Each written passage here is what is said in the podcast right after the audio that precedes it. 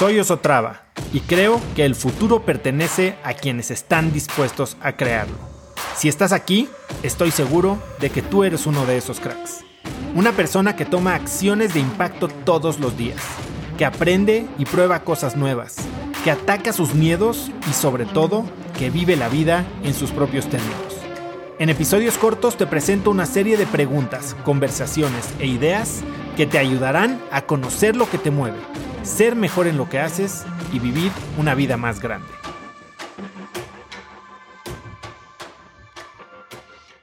¿Cómo practicar gratitud cuando siempre quiero más?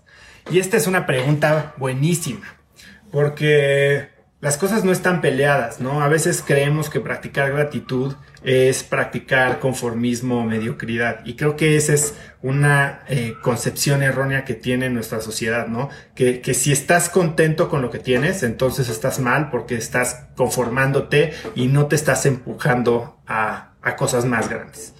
Yo pienso de esto de una manera un poco diferente. Y como yo pienso es así. Puedes tener metas gigantes. Puedes tener ambiciones gigantes, mientras no sean obsesiones. En el momento en el que tú tienes algo futuro que te hace pensar en que hoy te falta, en ese momento cambias tu percepción de gratitud presente a una escasez o carencia o expectativa por el futuro. Y cuando estás en expectativa, cuando estás en carencia, entonces estás en una frecuencia baja que te hace sentir bajo de energía, triste, eh, vacío, eh, eh, inquieto, ¿no? Y, y no tiene por qué ser así. Puedes tener plena gratitud y agradecimiento por el presente, puedes estar totalmente consciente y agradecido por todo lo que tienes hoy gustoso por lo que tienes hoy, pero tener una preferencia de algo más grande. Oye, yo estoy feliz de estar aquí. No me hace falta irme de viaje a fin de año. Preferiría irme de viaje a fin de año, pero si no lo tengo no pasa nada. Fijo esa meta ahí, pero no dejo que esa meta me genere una carencia el día de hoy. Y esa manera de pensar creo que es sumamente útil porque te permite tener lo mejor de los dos mundos. Te permite tener una gran motivación sin perder la tranquilidad del momento presente, sin perder esta gratitud que para mí es de los regalos más grandes y es la práctica que creo que más ha cambiado mi manera de vivir mi vida eh, hoy en día. Un ejemplo bien claro.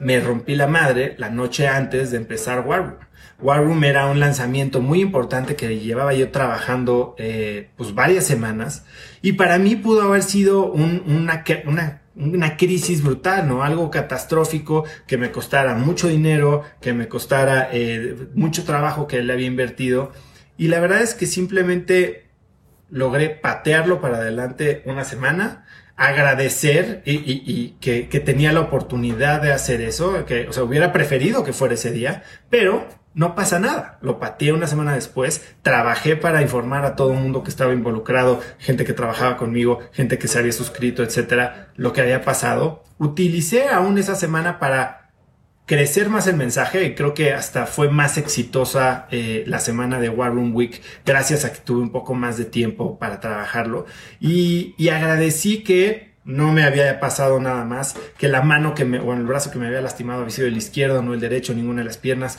que ninguna de mis articulaciones como codo y hombro había sido afectada. O sea, dentro de todo tenía yo muchas cosas que agradecer, principalmente que no le había pasado nada a mis hijos.